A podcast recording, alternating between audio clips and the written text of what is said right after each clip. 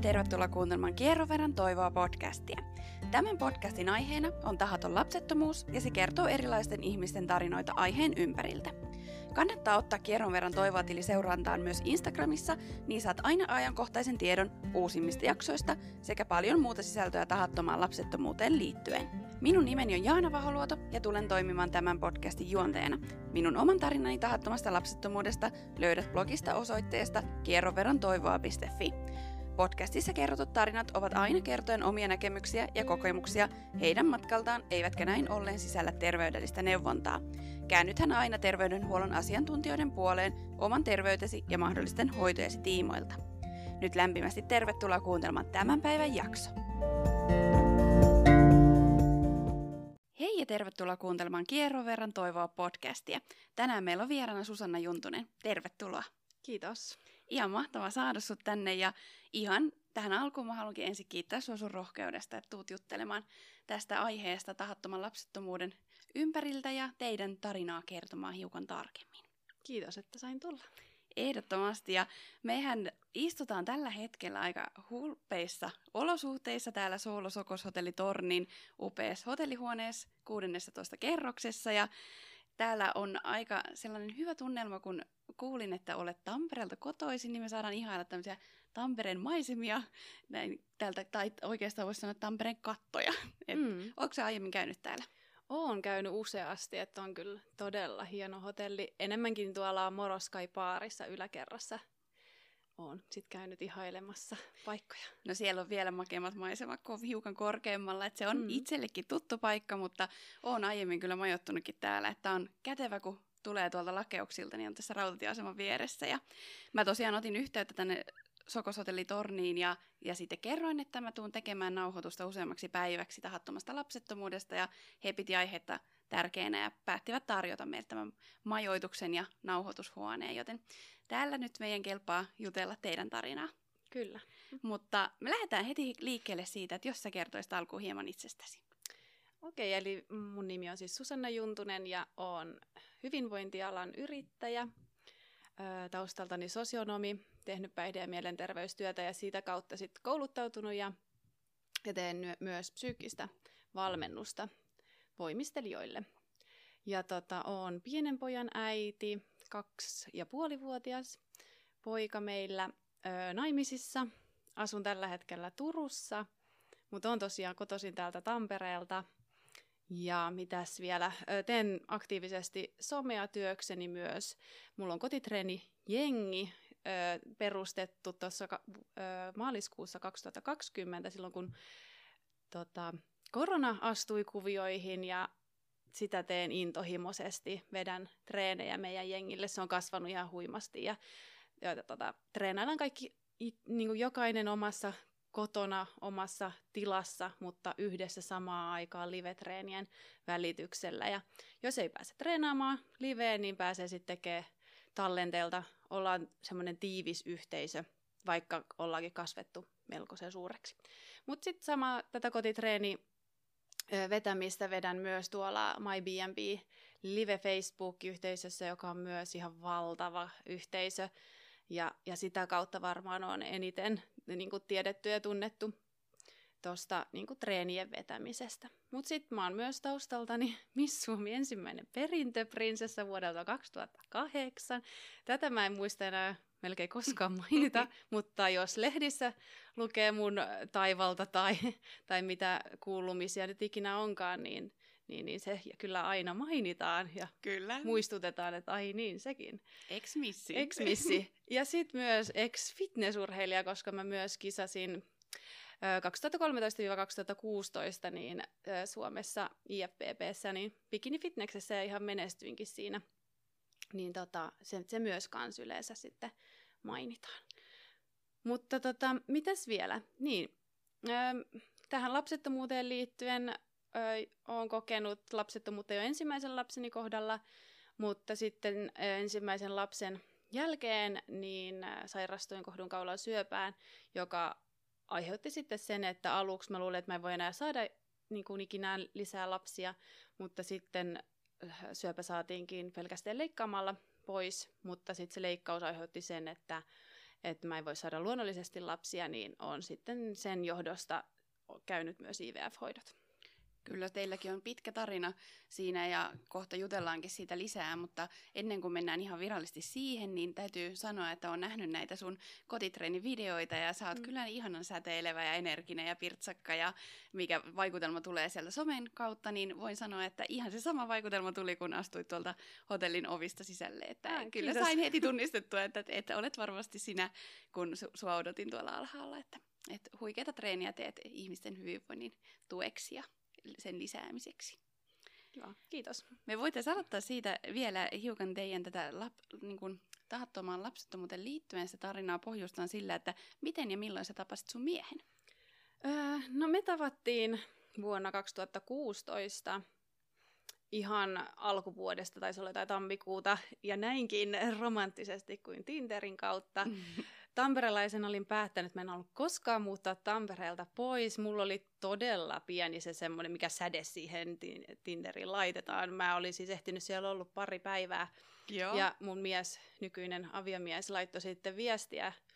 Ja tota, mm, hän oli sitten aika ammattilainen tässä Tinderin käytössä.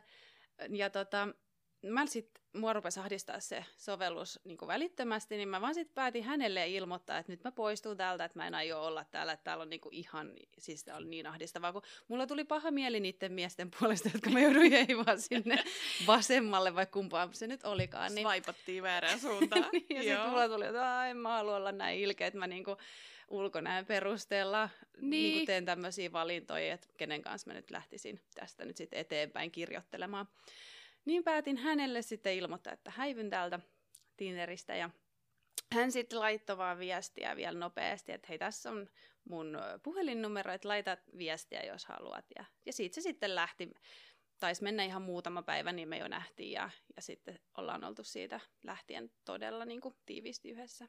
No kun sanoit, että sulla oli se pieni säde siitä Tampereelta, niin, mm. ja hänhän käsittääkseni on Turusta, niin mm. miten tämä nyt, niin kuin, miten tämä mätsi muodostui sitten? Että... Niin, öö, mä en tiennyt, että sellaisiakin on, että sä voit ostaa sellaisen, niin kuin, että sä oot jotenkin pro enemmän siinä Tinderissä, että sä voit niin kuin, tavallaan laajentaa sitä, sitä sun mikä se nyt on semmoinen kanna, kannattavuus tai mikä se niin kuin säteen, mihin sä, niin kuin se ylettyy se sun. Okei. Okay. Ja, ja siinä, niin kuin, koska mä en tiennyt, että semmoista olemassa, että jos mun sinne sovellukseen tulee tällainen mies, niin mä tietysti automaattisesti että hän on tamperelainen. Totta kai. Tai Joo. ainakin Tampereella. Mutta hän ei edes ollut Tampereella, vaan hän oli Turussa. Ja sitten se vähän tämmöinen väärinkäsitys. No mutta tämä oli hyvä väärinkäsitys tälle jälkikäteen ajateltuna, mm, että, että näin pääsi käymään. Että hy, hyvä, hyvät pisteet sun miehelle, että, että mm. hän osasi selkeästi käyttää tätä Tinderiä hyvin, hyvin sitten oikein, että ei mennyt hyvä mässi ohi. Mm, kyllä jos näitä termejä voi käyttää. Mutta mistä lähtien teille sitten tuli lapsihaave? Öö, no siis mulla on ollut, tai mä, mä oon aina ajatellut aikaisemmin, että mä en välttämättä halua lapsia. Että öö, mä, en oo, mä oon tehnyt lasten kanssa paljon töitä ja tykkään ja rakastan lapsia, mutta laps, lastensuojelussa kun mä olin töissä, jotenkin näki sen niin kuin lapsuuden sen raan puolen ja sen, että kuinka paljon niin kuin lapsia, ketä voi huonosti täällä Suomessa. Ja ja, ja kaikkea siihen liittyvää, niin mulle tuli jotenkin sellainen, että ehkä, ehkä musta ei ole niin äidiksi, että mitä jos mäkin epäonnistun niin, että, että mun lapsille tulee noin kovia ongelmia tai, tai muita. Joo. Ja tota, no mutta sitten kun mä tapasin tämän, tämän mun nykyisen mieheni, niin jotenkin siinä niin kuin, rupesi olemaan ehkä jo sen ikäinen, että mä olin silloin 27, niin tosi nopeasti mä aloin miettiä, että no ehkä mä sitten kuitenkin haluan perheen ja, ja lapsia. Ja tota, sen takia se jotenkin tulikin itselle sit vähän yllätyksenä, että kuin vaikeaa sitä lasta sit olikaan niin kuin loppujen lopuksi saada, koska mä olin siis koko elämäni elänyt pelossa, että mä tuun raskaaksi. Jep. Ja mulla oli yli joku kolme ehkäisyä, ettei varmasti, että mä varmasti tuun niin kuin vahingossa raskaaksi. Kyllä. Ja, ja ollut muutenkin niin kuin super, super niin kuin tarkka ja varovainen sen suhteen. Niin sitten se oli vähän silleen, että no miten tämä nyt ei niinku onnistukaan. Että me puolitoista vuotta sitten, me oltiin varmaan oltu yhdessä joku vuoden verran, niin me alettiin siitä niinku puhumaan. Joo. Ja tota, sitten siitä menikin puolitoista vuotta suurin piirtein, kun sitten me hakeuduttiin lapsettomuushoitoihin. No sitä meinasinkin kysyä, että missä tuli semmoisia ensimmäisiä ajatuksia, että onko tässä nyt kaikki hyvin, että et kun totta kai kun alkuun mm. antaa niin kuin luvan, että lapsi voi tulla ja sitten vähän niin kuin odottaa, että no okei, ei tule tässä kierrossa, ehkä seuraavassa, mutta että missä kohtaa tuli niitä semmoisia ensimmäisiä ajatuksia, että, että onkohan meillä kaikki hyvin? Mm. No siis, sit mä rupesin siinä jotenkin analysoimaan itteeni, että no ehkä sen takia mä en ole halunnut lapsia, että jos en mä vaan voi tulla raskaksi, että jos mulla, niinku, että kyllä mä, musta alkoi tuntua se aika nopeasti, koska sitten taas mun, jos mä niinku peilasin mun äitiin tai mun siskoon, ja he on niinku tosi helposti tullut, ja tietty he oli myös paljon nuorempia, te, kun he teki lapsia, että kun mä rupesin lähentyä sitä kolmeekymppiä, niin niin, niin tota, kyllä se sitten alkoi aika nopeasti niin valkeneen, että ehkä tämä ei olekaan niin Joo. niin easy keissi. Mutta puolitoista vuotta meni sitten ennen kuin hakeudutte tutkimuksiin. Joo. Joo. Öö, mä luulen, että mä olisin itse henkilökohtaisesti hakeutunut aikaisemmin, mutta mun miehellä oli vähän siinä enemmän sulattelemista. Joo. No, kuulostaa tutulta. Meillä ihan sama story taustalla. Mies oli siihen, että no eihän tässä ole kauhean kauaakaan yritetty. Ja mm. mulla on niinku takataskus valmiit muistiinpanot tyylisesti, mm. että näin kauan me ollaan yritetty, että tämä riittää nyt mulle. Että... Ja sitten siinä oli välillä vähän semmoista, että eihän me olla edes yritetty. Mutta se on varmaan miehillä semmoinen niinku, tietynlainen öö, myös semmoinen ekoasia. Et, et, ja sitten, että mitä jos selvisikin, että hänessä olisi jotain. Just niin. Mutta onneksi sitten on mennyt niin tietysti, että se vika on niin kuin aluksi ei löytynyt vikaa ja sitten se vika olikin mussa. Niin Joo. Näin. Niin, ja sanoit, että onneksi, niin oliko se niin kuin, helpompi pureskella tavallaan, että se oli niin kuin, aluksi selittämätöntä ja sitten, että se oli niin kuin, sinussa tavallaan se haaste. Mm, joo, kyllä mä lu- luulen, että se oli, niin kuin, koska mulla jo lähtökohtaisesti olikin niitä ajatuksia, että, kyllä. että voinko mä saada koskaan sitten kuitenkaan lapsia.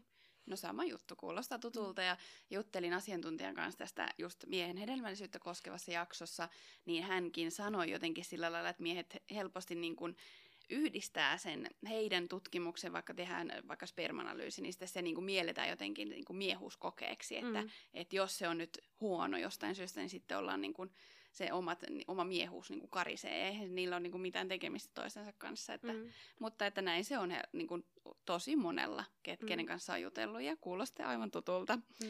Mutta tota, teidän hoidot ei virallisesti ehtinyt alkaa, jos oikein on käsittänyt ennen kuin raskauduit, niin miten homma sitten eteni? No me ö, päästiin siis siihen pisteeseen, että oli se munatorvien aukiolotutkimus, joka tehdään siinä sitten viimeisenä, jotta nähdään, että että onko nyt mitään sit loppujen lopuksi, mitä, millä pystyttäisiin selittämään sitä, että ei ole raskautunut. Joo. Ja tota, siellä ei ollut siinäkään tutkimuksessa mitään ö, semmoista, mikä viittaisi, että olisi jotain haasteita, mutta tota, siinä sanoi se tota, lääkäri, ketä mulle teki sitä tutkimusta, niin sanoi, että hei, täällä on nyt niin ovulaatio tulossa, että se on joko huomenna tai ylihuomenna.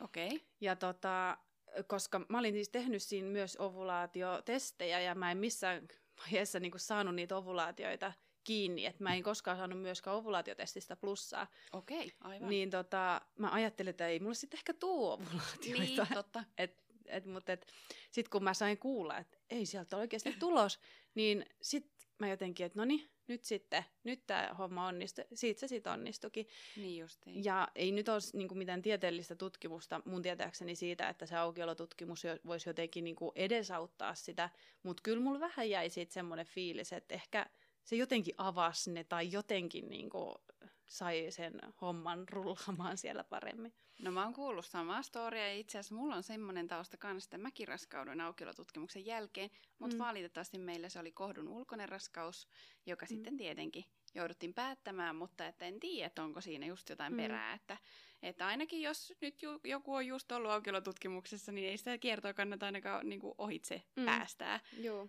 Mutta mitä ajatuksia sitten, kun se raskaus kuitenkin alkoikin luonnollisesti, niin mitä mm. tunteita ajatuksia muistatko vielä, että kävit läpi?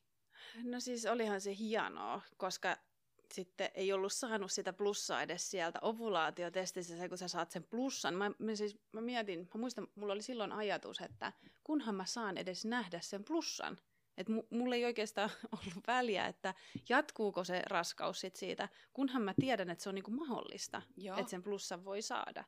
Ja sitten kun mä näin sen plussan, niin olihan se, niinku, se oli todella hienoa. No uskon. Ja se niin kuin, tavallaan se tunteiden mylläkkä, mitä tulee sitten, että kun Joo. pääsee tikuttamaan sen plussan sieltä, niin sitten jotenkin siinä yhtäkkiä ymmärtää, että hetkon, että mitä tässä tapahtuu. Ja, Joo. Ja, niin kuin, ja sillä lailla niin kuin yllättävän kuitenkin pienellä sitten tuntuko yhtään siltä, että puolitoista vuotta, mm. no ei se nyt niin pitkästä ollutkaan. No ei kyllä. Eikö? Et voinut samaistua siihen. Ei, kyllä se tuntui pitkältä ja siis oli se niinku, edelleen, kun mä ajattelen sitä, niinku sitä puolitoista vuotta, niin se oli kyllä, kun se oli niinku, mitä se nyt tekee, 18 mm. niinku, pettymystä, niin ö, sen takia tähän toisen lapsen tekemiseen mä olin vähän niin kuin aluksi ja edelleen on vähän niin kuin epäilevä, koska mä en ehkä välttämättä enää ole valmis kokeen niitä pettymyksiä mm. niin paljon. Se on kyllä totta. Ja se on, mikään ei ole niin tyrmäävää kuin elää niin kuin kuuka- niin kuin kierros toiseen, mm. että et, niin kuin elät siihen ovulaatioon ja sitten okei, okay, hommat hoidettu, sitten odotat sitä, niin kuin, että no niin, että kaksi päivää menkkoihin, yksi päivä menkkoihin, mm. et ei ne alkaa ja jos ne ei alkaiskaan, onko mulla mm. oireita ja googletat niitä oireita. Ja... Joo, tulee ihan hulluksi. Jep, onko mun tissit kipeät ja onko mun nipistelyitä tai kuvottua mua vai mitä ikinä ja sitten alkaa se mm. vuoto ja se niin kuin masentumisen määrä niin kuin kyllä. kertaa 18, niin kyllä se, oh. en kyllä yhtään siis vähättele tietenkään mm. sitä polkua, mutta että jotenkin se polku voisi tuntua lyhyemmältä, jos tietää, että mä onnistun jossain vaiheessa. Niin. Mutta kun ei voi tietää. Jep. No, miten se raskaus ja synnytys meni sitten? Raskaus meni oikein kivasti. Mä niinku olin oikein niinku yllättynyt, kuinka helppo se raskaus sit mulle loppujen lopuksi oli, että et, mä, jo, mä olin jotenkin ajatellut, että kun mä oon urheilija, niin että et niinku se olisi isompi paukku ollut itselle, että kun se kroppa ja keho alkaa muuttua. Mutta mä jotenkin, sitä varmaan kun sitä oli odottanut niin paljon, niin mä jotenkin nautin jokaisesta asiasta. Ja sitten mulla kävi hyvä tuuri siinä, että, että mulla ei ollut juurikaan pahoinvointia. Mulla oli vaan semmoista pientä etovaa oloa aina iltaisin. Joo. Mutta mä pystyin niinku elämään ihan sinne synnytykseen asti. Kävin treenaamassa ja niinku elää sellaista normaalia elämää. Ihanaa. Et se oli kyllä. Mutta sitten taas synnytys oli astetta rankempi. Mutta se nyt, kun se, no se kesti 16 tuntia, niin, mutta sen, niin kuin, se oli semmoinen urheilusuoritus, että, että tota, kyllä mä niin kuin, mieluummin mä tykkäsin tosta, että se raskaus oli suht easy ja sitten se synnytys oli niin kuin, vähän rankempi, jos nyt saisi valita, että minkälaisen, niin kuin, koska mulla on nyt tietysti jo vähän to, niin kuin, kokemusta muun, muunkinlaisesta raskaudesta, niin, tota, kyllä. niin, niin olin kyllä todella onnekas tässä asiassa. Kyllä, ja se, että pystyy liikkua ja tehdä niitä juttuja, mikä itselle on tärkeitä.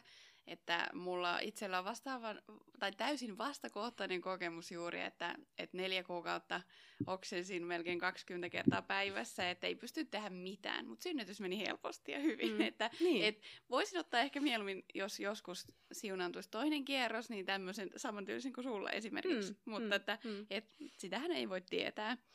Mutta asiat eteni sitten ja ja tota, synnytyksen jälkeen sulta on löydetty kohdunkaulan syöpä, niin kuin sanoitkin tuossa mm. alussa, niin miten se löydettiin? Öö, no, mä menin kol- 30-vuotis siihen papaseulontaan, mikä meille kaikille suomalaisille naisille tarjotaan. Ja, Joo. ja tota, öö, sieltä ei tullut koskaan mitään tuloksia. Ja, ja se on vähän eri, eri kaupungeissa eri käytännöt, että joissakin kaupungeissa lähetetään tulokset, vaikka olisi kaikki hyvin, mutta sitten taas toisissa kaupungeissa lähetetään, jos on vain jotain huolta tai jotain, mitä pitää jäädä niin kuin jälkiseuraamaan, niin mä sitä automaattisesti ajattelin, että no siellä on kaikki hyvin, että, et koska mä, mulle ei siitä sit mitään niin kuin, ö, kirjettä kotiin tullut tai mitään muutakaan, soittoa tai muuta. Mutta tota, sitten siitä kahden vuoden päästä, eli sitten kun mä olin 32-vuotias, mä olin mun poikani synnyttänyt 31-vuotiaana, niin siitä tasa vuoden päästä kesällä sitten mä sain uuden kirjan, jossa pyydettiin ö, uuden, uusinta seulaa. Joo. Ja tota, ö, no siellä sitten selvisikin, että, että tota, siellä on niinku solumuutoksia ja, ja niitä lähdettiin sitten tutkimaan aina niin kuin mennään step kerrallaan. Siinä on seuraavaksi semmoinen kolposkopia, joka tehdään, jos sieltä löytyy jotain, mitä pitää alkaa niin kuin lisätutkimaan. No sitten se kolposkopian jälkeen huomattiin, että no, no siellä on niin kuin jotain, mitä pitää vielä lisätutkia, ja mulle tehtiin semmoinen loop-hoito, jossa poistetaan sitten se, se, niin kuin se solumuutos. Joo. Sitä sanotaan öö, sähkösilmukkahoidoksi. Otetaan se pala pois sieltä, missä sitä solumuutosta on. Joo. Mutta no, yleensä se niin kuin, päättyy sit siihen. Suomessa on hyvä, kun on se seulonta, niin ne löydetään yleensä ne solumuutokset niin kuin hyvin varhaisessa vaiheessa ja pystytään just näillä kahdella kolposkopialla ja luupilla niin kuin, hoitamaan se tilanne niin, että sitten jäädään hetkeksi seurantaa ja, ja näin. Mutta tota, mulla siis siinä luupissa sitten löytyi ö, siinä, sen palan, mist, mikä oli otettu sieltä, niin sieltä reun, yhdestä reunasta löytyi, että sitä on niinku vielä lisää, että siellä on jotain vielä niinku vakavempaa. Joo. Ja, ja tota, sitten tehtiin tutkimukset ja todettiin, että, että mulla on siellä kohdunkaulan kanavassa niin kuin siellä syvemmällä, mikä, mitä ei niin kuin ihan niissä papatesteissäkään niin kuin pystytä todentaa, niin, niin sieltä löytyi sitten ihan, ihan syöpää. Joo. Ja aluksi siis kävi niin, että niissä tutkimuksissa näytti, että se syöpä olisi levinnyt imusolmukkeisiin, joka olisi tarkoittanut sitä, että ennusteet olisi ollut todella huonot. Et siinä oli, niin se selviytymisprosentti oli niin todella yli yksi, yksi prosentti. Et, et se, mutta mä en itse ehkä tajunnut sitä siinä. Mun mies kyllä tajusi ja mun koko muu perhe, suku ja kaikki tajusi, että mikä se tilanne on, mutta mä jotenkin halusin ummistaa silmäni siitä, että ihan oikeasti tässä on niin kuin ihan on, niin kuin, on todella isossa vaarassa. Mutta tota, mm, sitten siitä lähdettiin tekemään lisätutkimuksia. Siinä mulle sanottiin, kun tämä diagnoosi mulle kerrottiin, että kahden viikon päästä alkaa sytostaatti- ja sädehoidot, joka siis automaattisesti tarkoittaa sitä, että jos tuonne lantioseudulle pitää alkaa niin kuin sädettää, niin se on, niin kuin, että hedelmällisyys päättyy siihen, eikä niin kuin enää lisää lapsia voi saada. Joo. Se oli mulle ehkä siinä diagnoosissa se niinku isoin. Mä luulen, että mä varmaan siihen tartuin, että mä en voi enää saada lapsi, ja mä en niinku tajun, että ihan oikeasti mä en välttämättä pysty olemaan mun oman lapsenkaan enää. Mm, niinku, että niin. et, niinku, et, et mun elämä voikin päättyä tähän. Mutta sitten tehtiin niitä ö, lisätutkimuksia, ja onneksi sitten tota, selvisikin, että ei, ei se syöpä olekaan levinnyt, että se on ihan paikallinen. Ja, ja tota, sitten siinä tehtiin leikkaus tähystyksellä poistettiin sitten se syöpäkohta sieltä ja samalla vielä sitten tota, otettiin noin vartijaimusolmukkeet ja tarkistettiin, että ei varmasti siellä imusolmukkeissa ole mitään Joo. syöpää viittaavaa. Ja sitten tuli tulokset siitä, että tämä on pitkä prosessi, että Totta siinä kai. menee kuukausia, että siinä eletään aika pitkään niin kuin epätietoisuudessa. Mutta se oli 2000, hetkinen, 2021 naistenpäivänä mä sain sitten tietää, että, että mulla on syöpä saatu pois, enää ei niinku se HPV-virus, joka siis, tai HP-virus, joka aiheuttaa tätä kohdunkaulan syöpää, niin se oli sammunut se virus, ja, ja sitten myös lääkärit antoi luvan, että vielä voidaan sitten yrittää niinku toista lasta. Joo. Joka oli meille sitten tietysti vähän semmoinen hyvä uutinen, mutta toisaalta myös ristiriitainen uutinen, kun oli jo käynyt sen prosessin läpi, ettei voi saada enää Kyllä. lisää lapsia. Mutta että tietysti ilosta, iloinen uutinen siinä kohtaa. Mutta on se kova paikka, kun on tavallaan käynyt läpi niin kuin noin järkyttävän se, seulan tavallaan tai sen kokemuksen ja ne kaikki hoidot ja kaikki syst, niin kuin muut, mikä siihen liittyy ja sen pelon juuri siitä, että, että nimenomaan, että selviääkö siitä ylipäätänsä ja, ja koko sana syöpähän on niin, kuin niin mm. semmoinen, että se saman tien säikäyttää ja muuta ja koko perhe on niin kuin käsitellyt ehkä sen ensin, että niin kuin ollaan tästä nyt selvitty tähän pisteeseen ja, ja haudattu ehkä ne unelmat sitten siitä toisesta mm. lapsesta, niin sitten kun se haava tavallaan avataan uudestaan, vaikka se asia on positiivinen, mm. että saattekin mahdollisuuden, mutta mm. silti se on jotenkin varmaan herättää tosi ristiriitaisia tunteita. Kyllä se oli joo ja sellainen vähän, että uskaltaako tähän nyt enää lähteä. Ja, niin. ja mulla siis kävi siinä sit vielä sen syöpäleikkauksen jälkeen niin, että siinä tuli niinku jälkiseuraamuksena kohtus toi tulehdus. Ja tietysti kaikki tällaiset asiat vaikuttaa siihen, että siihen hedelmällisyyteen ylipäätänsä siinä, miten se raskaus niin kuin voi onnistua. Ja, ja kun ollaan sieltä kohdun suulta ja sieltä kohdun kanavasta jouduttu poistaa niin kuin palasia, niin, niin. se niin kuin tietysti jo lähtökohtaisesti aiheuttaa sen, että se raskaus tulee olemaan niin kuin riski. Kyllä. Olisiko siinä voinut olla vaarana, että ne joutuu poistamaan koko kohdun? Se tehdään jo. Mulla on niin kuin, se olisi tehty jo siinä kohtaa, kun se leikkaus tai siinä niin kuin samalla. Mutta tota, kun mä oon vielä niin nuori ja tämä tilanne on se, että, että meillä on yksi lapsi, Kyllä. Niin, ja ehkä vielä haluaisi lisää, niin, niin ne ei sitä poistanut nyt, vielä, mutta se tullaan poistamaan sit siinä kohtaa, kun meillä joko on se toinen tai me ollaan päätetty, että nyt tämä niinku päättyy tämä Kyllä. matka. Ennen kuin sulle diagnisoitiin syöpä, niin oliko teillä jotakin ajatuksia siitä, että minkälainen teidän perhe koko tulisi mm. oleen, tai jotakin, niin onko sulla ollut tämmöisiä ajatuksia lapsena, tai jotakin haaveita siihen liittyen? No ei ole, siis se onkin kumma, kun mulla ei ole ollut, mä en jotenkin nähnyt, no ensinnäkään mä en ole nähnyt itseäni la, lapsen äitinä, mutta sitten kun mä aloin näkeen, niin mulla oli vaan jotenkin tosi tärkeää, että mulla on niinku perhe. Että mä en niinku, niinkään se ehkä ne lasten lukumäärä ei ole ollut, mulla ei ollut mitenkään semmoista, mitään semmoista unelmaa, ajatusta siitä. Kyllä. Että niinku, mutta kyllä mä huomaan esimerkiksi nyt jatkuvasti, kun mä havainnoin, mitä ympärillä tapahtuu, ja ihan hirveästi on just kaksi lapsisia perheitä. Kyllä. Ja tota, mun suvussa, mun kaikilla serkuilla, öö, joo, mä just mietin, kaikilla mm. paitsi meidän nuorimmalla serkuilla, niin kaikilla on kaksi ja yhdellä on kolme. Joo. Ja tota, niin sitten niinku siinä jotenkin tulee semmoinen olo, että se, että se yhden lapsen perhe ei olisi niinku kokonainen tai, niinku täy, tai jotenkin täydellinen, tai mikään perhe nyt ei ole täydellinen, mutta siis silleen, niinku, että se olisi jotenkin vajavainen. Aivan niin öö, on sille vähän niin kuin ollut sellaisia, että joutuu käymään vähän kamppailuja, että, niin kuin, että jos me jäädään yksilapsisen, niin kuin yksilapsiseksi perheeksi, niin pystynkö mä kokea sen, että tämä on nyt, niin kuin, tää on niin kuin nyt se, mitä mä oikeasti haluan. Et sinällään se, se tilanne on, tai on ihan hyvä tilanne, että meillä on tämä, että me ollaan päästy nyt yrittämään sitä toista lasta, mutta sitten jos me päädytäänkin siihen, että yksi riittää, niin silloin se on ollut mun oma päätös. Totta. Eikä et niin, että joku ulkopuolinen taho tai joku niin kuin sanoo, että mä en voi saada enää lapsia. Ja ehkä se on just hyvä, koska et sitten te olette nimenomaan saanut tehdä sen päätöksen itse, että se ei ole niin kuin joku muu määrittänyt nimenomaan sun ulkopuolelta, niin mm. niin silloin se perhe on ihan täydellinen mm. juuri teille, että, että kun se on oma päätös siinä, siinä hetkessä sitten mutta kun lääkäri sanoi sitten mm. siinä hoitojen yhteydessä, just kun te sanoit, että tehdään lantion alueelle niitä hoitoja, että se vaikuttaa siihen hedelmällisyyteen, niin onko mahdollista, että niillä hoidoilla olisi ollut sitten vaikutuksia siihen hedelmällisyyteen?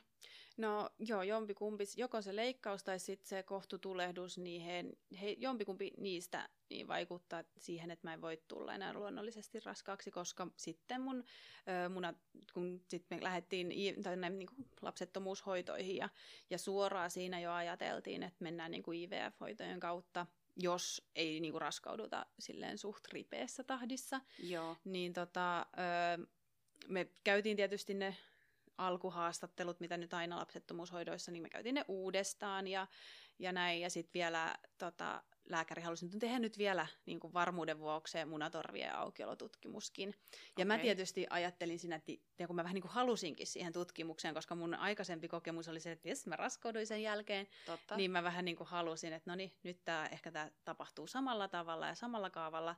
Mutta sitten siellä selviskin, että se syöpäleikkaus tai sitten se kohtutulehdus niin on aiheuttanut sen, että ne munatorvet on molemmat mennyt tukkoon. Okay. Ja sitten se tietysti on automaattisesti se, että vaan IVF-hoidot on enää niin kuin ne mahdolliset. Kyllä, eli koeputkihedelmöitys sitten on, koska silloinhan tavallaan vähän autetaan sitä prosessia alkuun juuri, että sen munasolun ei tarvitse itse matkata sitä munatorvea pitkin, vaan se on niin tota, hedelmöitetty koeputki maljalla, tai mikä hän oikea Juu. nimi onkaan. Mm.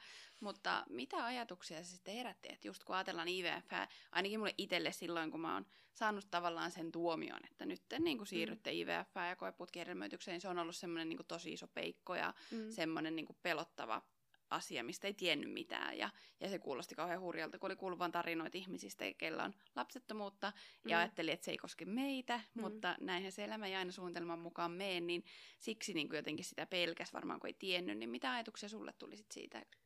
Äh, no mulle tuli ekana just se, että se tulee olemaan varmaan aika rankkaa ja, ja kun oli alle vuosi vielä siitä syövästä ja leikkauksesta, että onko mä valmis sellaiseen ja, ja mitä jos tämä nyt onkin tarkoitus, että ei mun kuulukaan tehdä enää toista lasta ja ollaanko me ihan varma, että me ollaan, niin kuin, halutaan lähteä tällaiseen niin kuin, prosessiin, mitä se tuo just niin kuin mun terveydelle kun, ja, ja kaikkea, että kun se raskaus tulee olemaan hirveä riski ja niin kuin, että onko mä valmis siihen. Ja me saatiinkin siis ihan sille aikaa, että mä sain tietää tästä muistaakseni huhti-toukokuussa Joo. viime vuonna.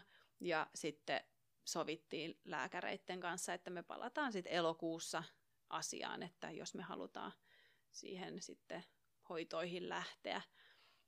Ja tota, Mutta se on vähän, että kun sulla on se tilanne, että mun, mä olin 33-vuotias, kun ei kun nyt mä oon 33, eli mä olin 32-vuotias, kun mä sain tietää, että, että joko nyt sä teet sen toisen lapsen tai sä et tee sitä koskaan. Mm. Että mulle ei jää sitä vaihtoehtoa, että no jos mulle tuleekin se tunne 38-vuotiaana, niin sit mä voin sen tehdä. Jep.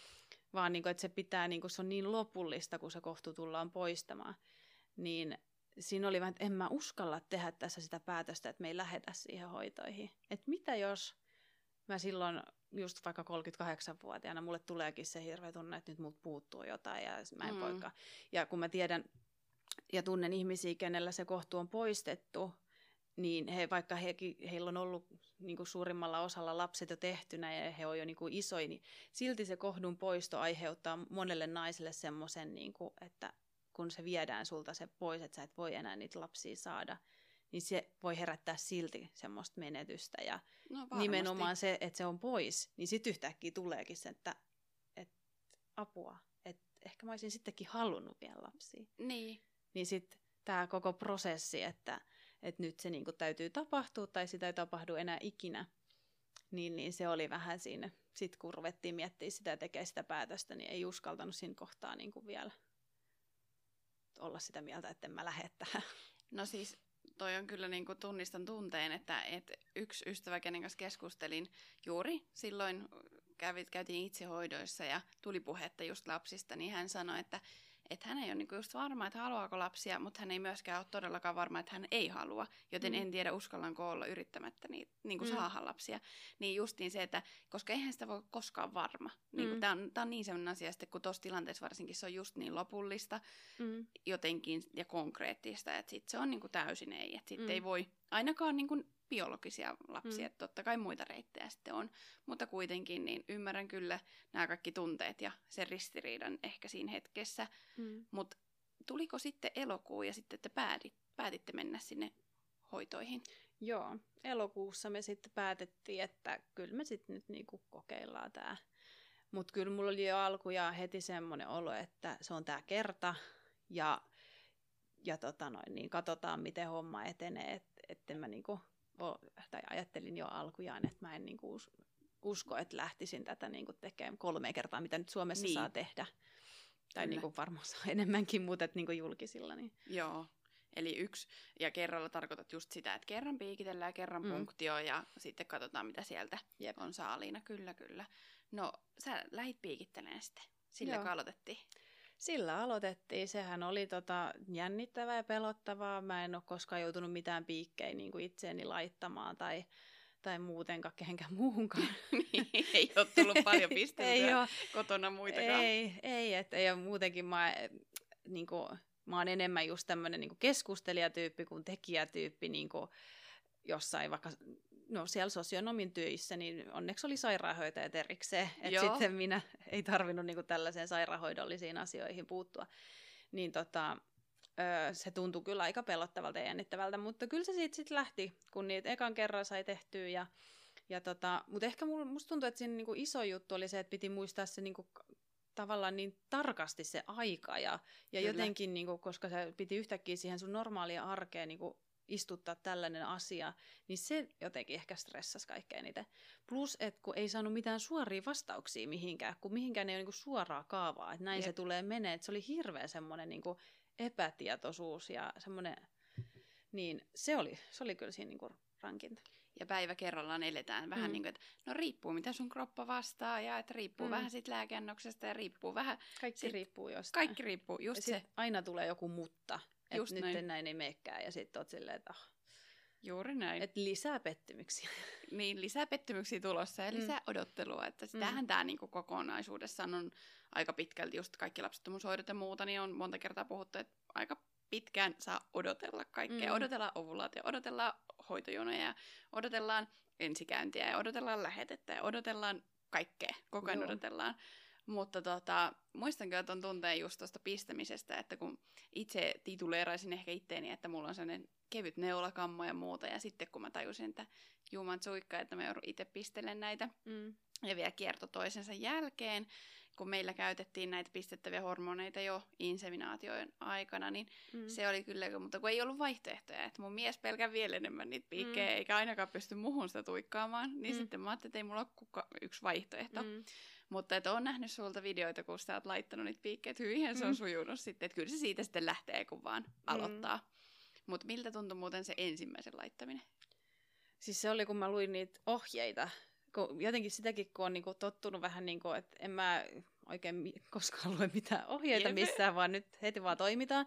Ja nyt mä tiesin, että en mä nyt voi vaan alkaa niinku tunkea tuota piikkiä, mihin sattuu, tai missä vaan asennossa, tai mitä tässä, niinku, kuinka monta sekuntia nyt piti ja mitä ja kaikkea. Ja Joo. Niin siis mä luin niitä ohjeita ihan monta kertaa, muistan joku neljä kertaa, mä en niinku ymmärtänyt sitä. Joo. Ja mä että mikä, mikä, mikä mua vaivaa, että miksi mä nyt tajuu tätä, niinku, että mikä tässä niinku, et se, siinä oli vaan jotenkin niinku ihan sekaisin, että olisi tarvinnut jonkun niinku, siinä ehkä, joka olisi niinku kertonut, että nyt vaan teet näin. Kädestä pitää. Mm.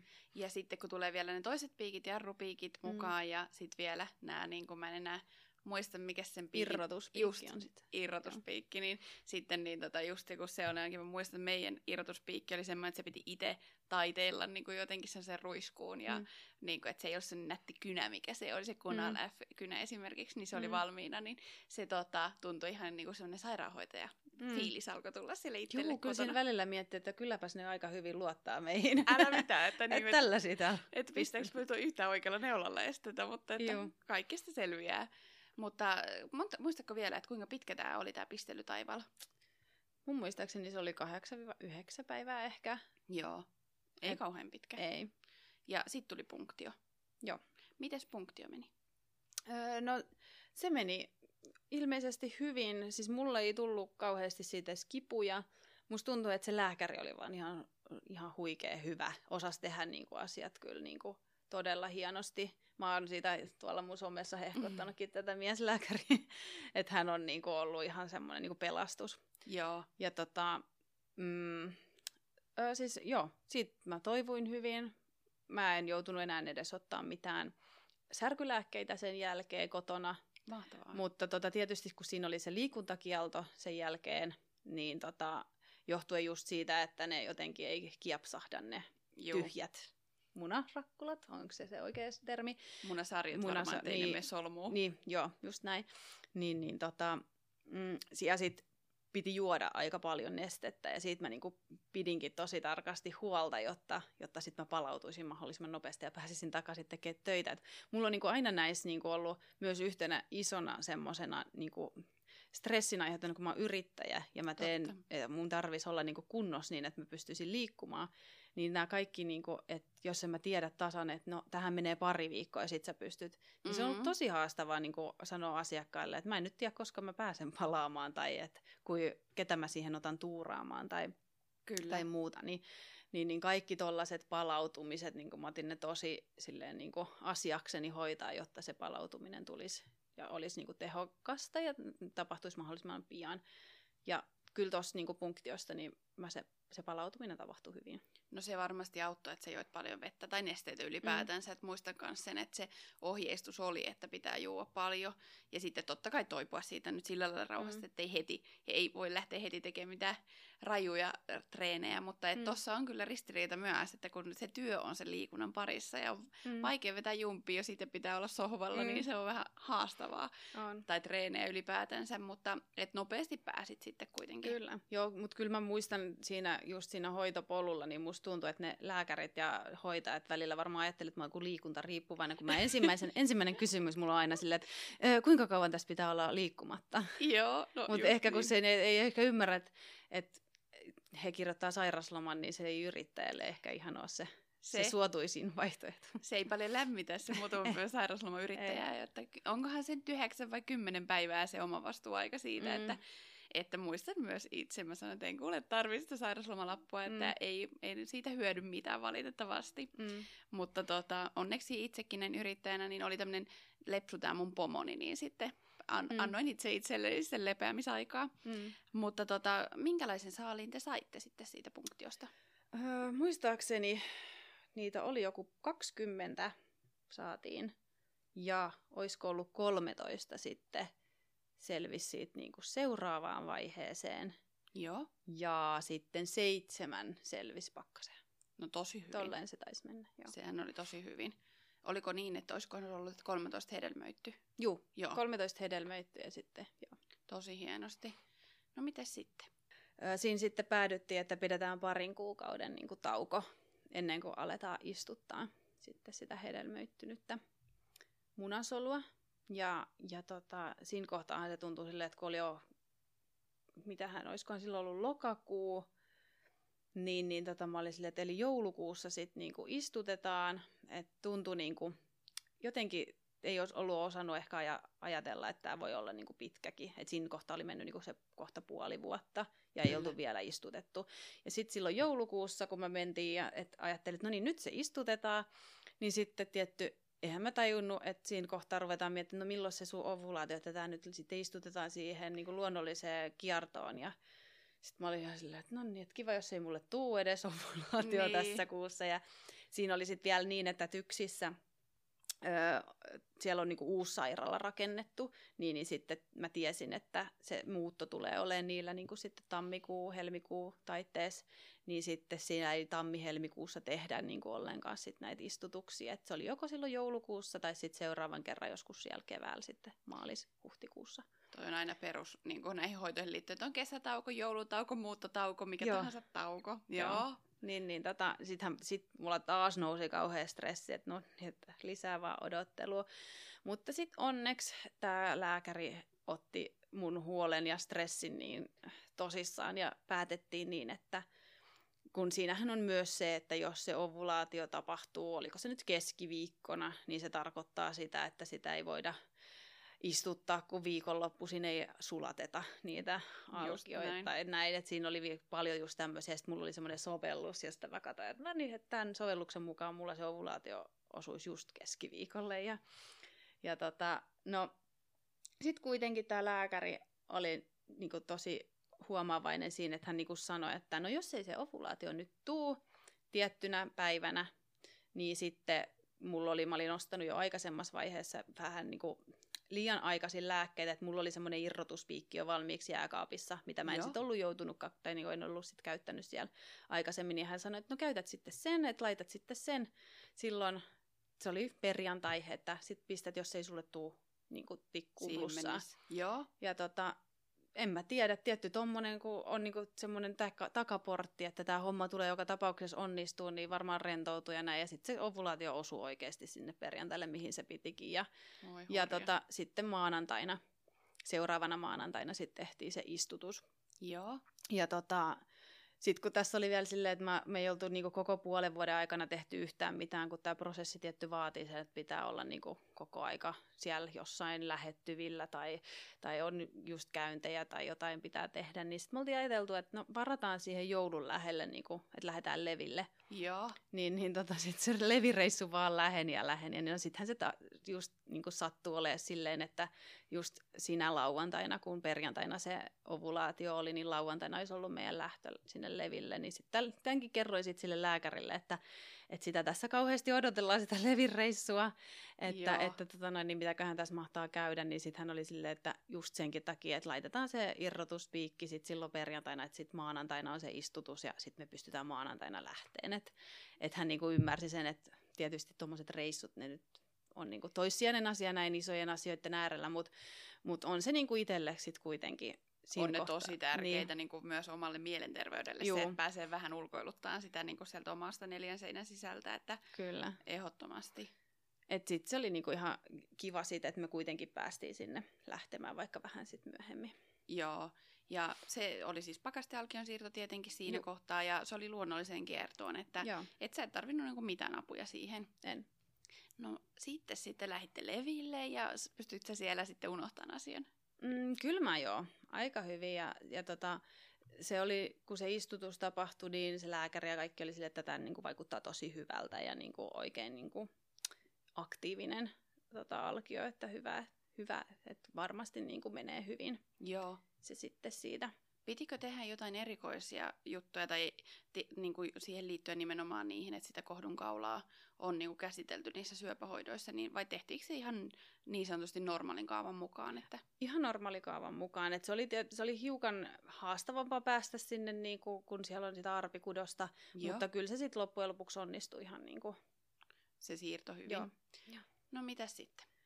No sitten mä tein ö, 26. päivä joulu, heti joulun jälkeen, silloin sunnuntaina sit sai tehdä sen raskaustestin ja siitä sitten tuli plussa. Ja, Joo.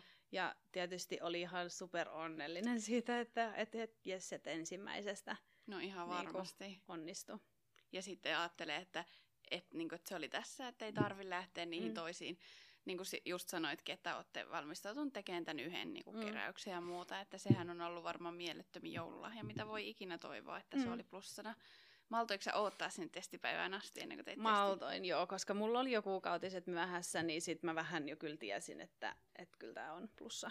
Aika hurjaa voi että. Mm. No sitten kerkisittekö te kertoa siinä joulun aikana? Joo, me oltiin edelleen viettämässä joulua silloin, niin siellä oli mun perhe ja kaikki. Ja heti meillä oli siis alkoholitonta skumppaa jo sitä varten, että sitten voidaan kilistellä sitä, Joo. että näin. Ja me oltiin kaikki tosi varmoja, että näin se tulee meneenkin. Ja Oi että. Hyvin luottavaisia asian suhteen. No miten asiat sitten sen jälkeen eteni? no sitten tota, sit meillä oli se varhaisultra, mikä siihen kuuluukin, niin oliko se nyt sitten kasi viikolla? Siinä mä varmaan. Joo, ja mulla alkoi niinku pahoinvoinnit heti melkein plussatestistä. Ja, ja tota, ne oli ihan järkyttäviä heti alkujaan. Ja, ja tota, siitä mä paljon just puhuin mun somessakin, että et, et se niinku raskaus vei mut vähän niinku välittömästi sängyn pohjalle. Joo.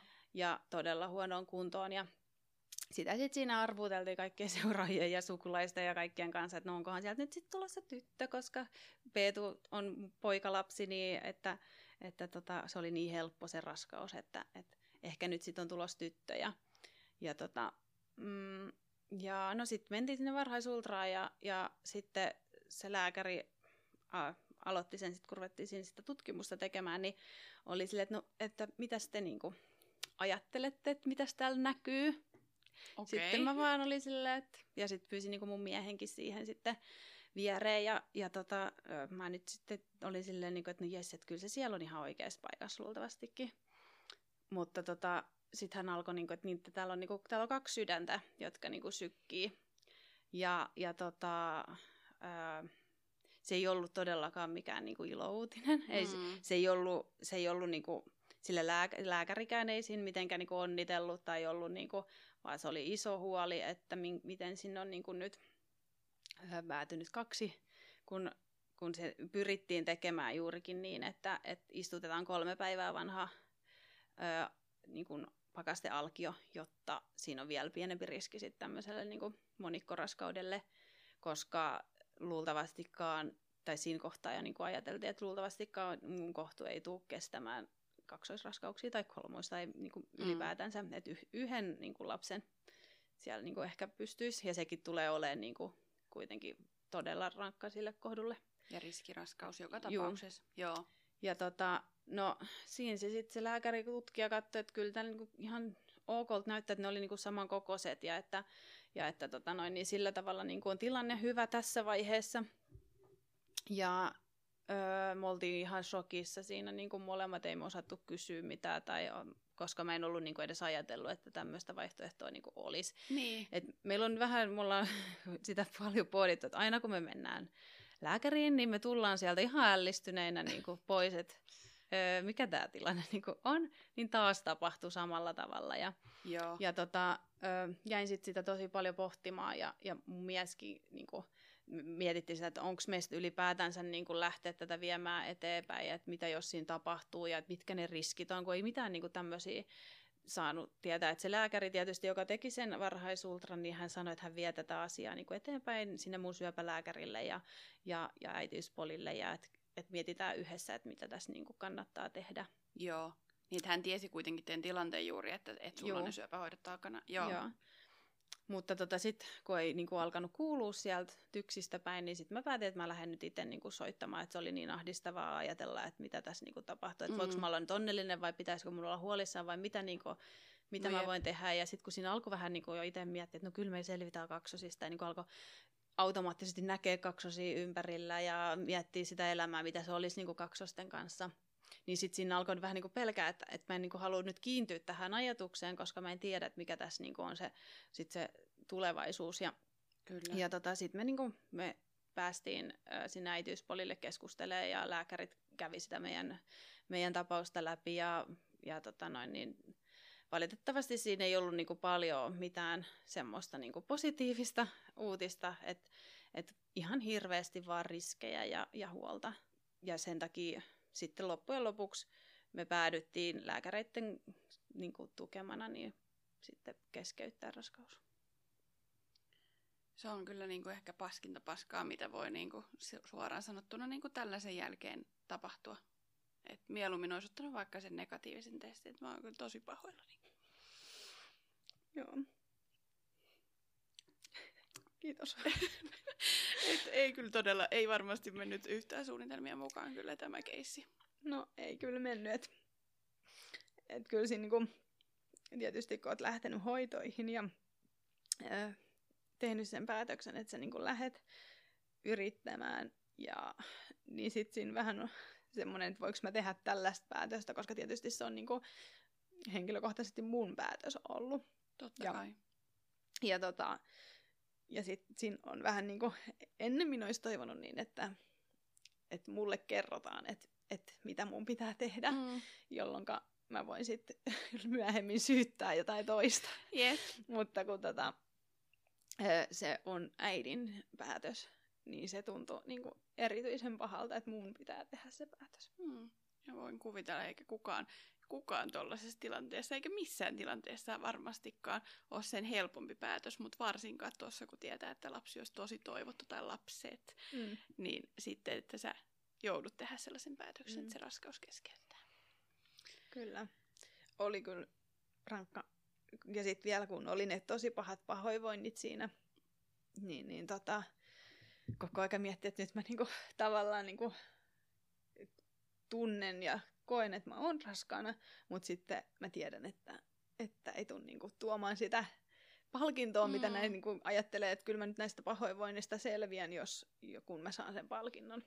No todellakin. Mutta tota, mut sitten mä myös ajattelin, että mun pitää tehdä se päätös tässä varhaisessa vaiheessa, kun niin kun riskit oli niin isot, että mm. et olisihan mä voinut jäädä katsoa, että miten se homma menee, koska aina voi tapahtua ihmeitä, mutta sitten mä päätin, että, tai niin kuin tiesin, että ei musta ole ehkä siihen, että sitten mä vielä myöhemmin niin kuin joutuisin synnyttämään isommat vauvat.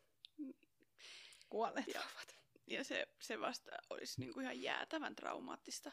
Ja mm. ihan varmasti kaikki ne, jotka on sellaisen joutunut kokeneen, että, että joutuu synnyttämään kuolleen vauvan tai kuolleet vauvat, niin sehän ei, ei niin kuin mm. lähtökohtaisesti sitä niin kuin jos tietää, että riskit siihen on niin kuin tosi suuret. Tai mm. se, että vauvoille tulee jotain vakavia vammoja. Mm. Tai sitten se, että ei itse selviä siitä mm. raskaudesta, että se kohtu ei kestä sitä. Tai mä en mm. nyt tiedä, mitkä ne kaikki riskit on ollut, niin siinähän on vaakakupissa järkyttävän paljon. Mm. Ja sitten myös sulla on pieni poika kotona, mm. että niin kuin pitää sitäkin ajatella vielä sit siinä vaakakupissa, että ihan kauheeta, Kyllä. että mitä kaikkea on pitänyt mennä läpi. Kyllä että sitten kun se päätös oli tehty, niin jotenkin oletti, että no niin nyt tämä homma menee sitten nopeasti et ohi, että et nyt sitten toimitaan. Mutta siinäkin tuli se todellisuus vastaan, että siinä edelleen odotellaan.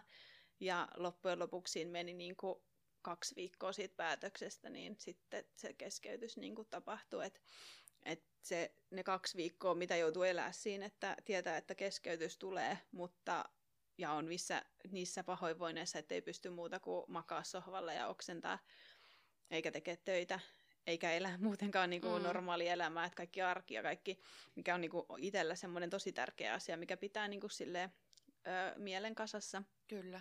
Niin, niin tota, eikä pysty leikkiä oman lapsen kanssa ja, ja niin kuin näkee sen, että mitä, mitä, mistä joutuu jäämään niin kuin hirveästi tai niin kuin paitsi ja, ja se tuntui niin kuin todella pahalta se kaksi viikkoa siinä.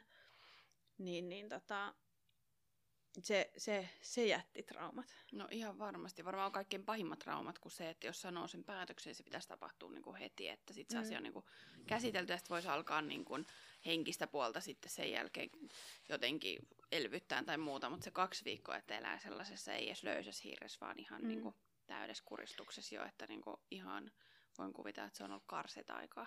Joo, ja kaksoisraskaudessa jo siinä niillä viikoilla niin kuin alkaa näkyä ne muutokset kehossa aika niin kuin paljonkin, niin sit se oli siinä, että tietysti myös, että sä näet, että nyt mä niin kuin raskaana ja hetken päästä mä en olekaan. No juuri näin, ja miten tota, en mä tiedä, miten tätä nyt voi kysyä, niin kuin, että miten te olette käsitellyt sitä asiaa sun miehen mm. kanssa, mutta että varmasti nyt olette käsitellyt, että, mm. että onko niin kuin, ollut varmasti paljon pitkiä keskusteluita ja mm. paljon itkuja ja kyyneleitä. Ja... Joo, ja kyllä mä niinku paljon käyn just, tai mietin niinku omassa mielessäni, ja sitten mulla on sukulaisnaisia, ketä niinku ymmärtää ja pystyy niinku tukemaan, niin ja sitten sit lisäksi onneksi saatiin, tai sain lähetteen myös psykologille, niin Tosi sitä hyvä. en ole vielä käynyt. Se on ensi viikolla nyt sitten eka kerta tosi hyvä, koska se, että ei kannata kyllä jäädä näiden asioiden kanssa yksin ja ihailen sitä, sillä kun kerroit tässä nauhoituksessa aikaisemmin siitä ra- positiivisesta raskaustestistä, niin koko ajan omassakin mielessä, kun tiesin, että miten tämä raskaus mm. sit on niin kuin päättynyt, niin jotenkin tavallaan se on ollut ihanaa, että sä oot kertonut niistä niin avoimesti, että se on varmaan ollut itselle myös sellainen iso niin kuin taakka pois ehkä olkapäältä, vaikka mm. sitten on kyllä tosi raastavaa, että joutuu kertoa myös mm. ne negatiiviset uutiset, että se on niin kuin, toisaalta ta, niin kuin, varmaan helpottavaa, mutta toisaalta myös kuormittavaa, että mm. sitten kun puhuu niistä asioista avoimesti, mutta uskon, että loppuviimeksi on kuitenkin parempi, että puhuu niistä avoimesti. Kyllä mäkin uskon ja jotenkin mä en ollut tiennyt, että keskeytykset ja, ja keskenmenot on näin yleisiä, mm. että en mä niinku yksin joutunut käymään näitä ajatuksia, että tosi moni muukin käy näitä samoja tai on joutunut käymään, niin, Ehdottomasti. niin, niin se on ollut silleen, kun on uskaltanut kertoa avoimesti. Niin... Ja saa vertaistukea sitä kautta. Kyllä. Ja siis ylipäätänsä koko taaton lapsettomuus, että kun ainakin itse muistan silloin aiko- aikoinaan, siis ihan kun olisi kauhean kauan aikaa sitten, mm. puhutaan nyt parista vuodesta, niin mä ajattelin, että me ollaan ihan yksin tämän asian kanssa. Mm. Ja sitten vasta kun alkoi viimein avaa suunsa ja viimein alkoi puhua näistä, niin tajusi, että no, että tämä on itse asiassa tosi yleistä. Mm. Ja niin kuin, että me ei todellakaan olla yksin ja on niin kuin, paljon rankkoja tarinoita ja paljon hyviäkin tarinoita mm. että, ja positiivisia loppuja ja, ja kaikenlaisia Kyllä. erilaisia kiemuroita monilla ihmisillä. Mutta miten sitten tämä raskauden keskeytys, se on nyt ihan vastikään tehty, niin mm. onko siitä joku tietty toipumisaika taikka, että...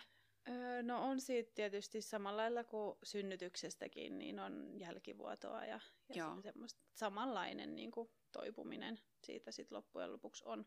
Luultavasti, en tiedä nyt kun en ole vielä täysin toipunut, niin että et meneekö tässä vähemmän aikaa vai, mm. vai tota, samankaltaisesti, mutta suurin piirtein sama. Ja varmasti henkinen toipuminen tietysti mm. kestää huomattavasti pidempään, mm. että päivä kerrallaan. Joo. No tässä vaiheessa ehkä niin kuin kuulostaa vähän niin kuin jotenkin absurdilta tämä mun seuraava kysymys, mutta mm. että katse kuitenkin tulevaisuuteen, niin että, että jotakin positiivistakin, mm. niin mitkä on teidän tulevaisuuden suunnitelmat?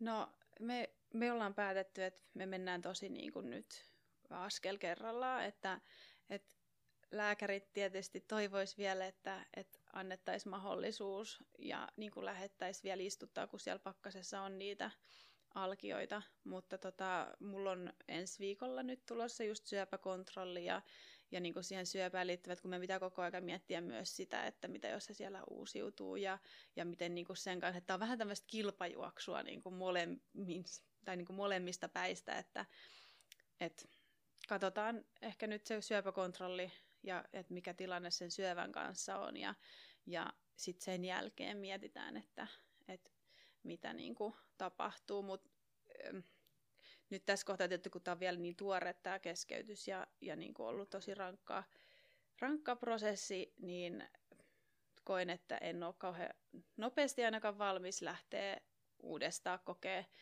Ja sitten taas toisaalta mua pelottaisi se, että kävisi samalla lailla mm. ja joutuisin tähän tilanteeseen uudestaan. Niin tulee olemaan niin kuin tosi niin kuin iso päätös, jos me jatkettaisiin vielä niin kuin, hoitoja. Kyllä.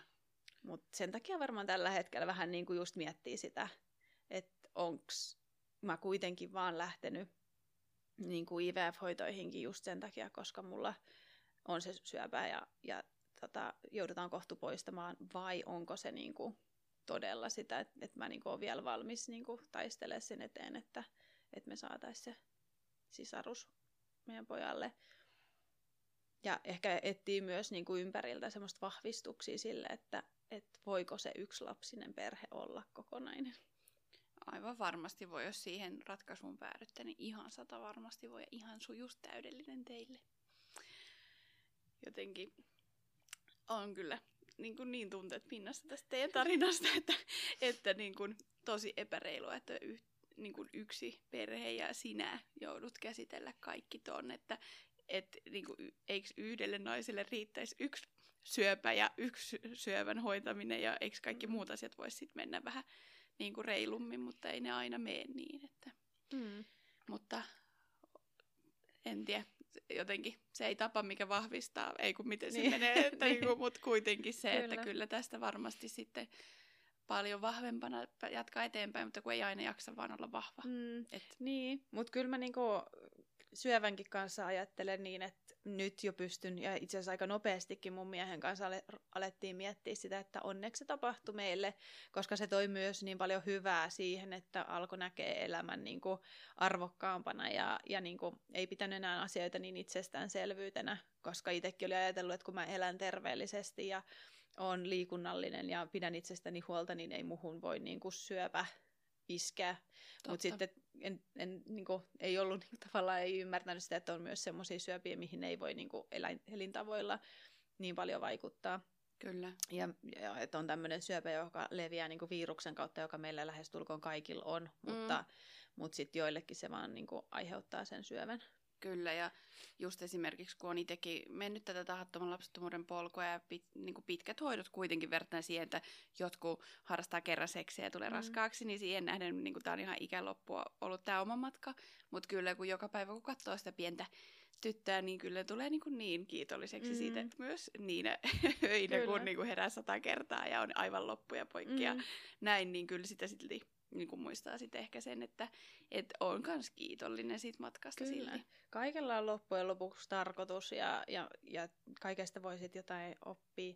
Että itsekin niinku yrittää nyt sitten miettiä, että mitä, mikä oli tämän tarkoituksen, tämän keskeytyksen, että onko sen tarkoitus sitten kuitenkin tuoda meille se varmuus siitä, että, että että meidän kuuluukin olla nyt niinku tyytyväisiä tähän, mitä meillä on. Että tarviiko aina saada jotain lisää, että voisiko olla mutta sitten jos tuleekin semmoinen tunne, että et kyllä me, niinku, me, me, on niinku, me tarvitaan se vielä se toinen lapsi, niin sitten lähtee. Mutta jos tuntuu, että kyllä mä, mulle riittää ja se, mitä mulla jo on, koska meillä on asiat nyt tosi hyvin, niin, niin, niin, tota, niin, niin että et ehkä sillä jokin merkitys sillä sit on näilläkin no. tapahtumilla.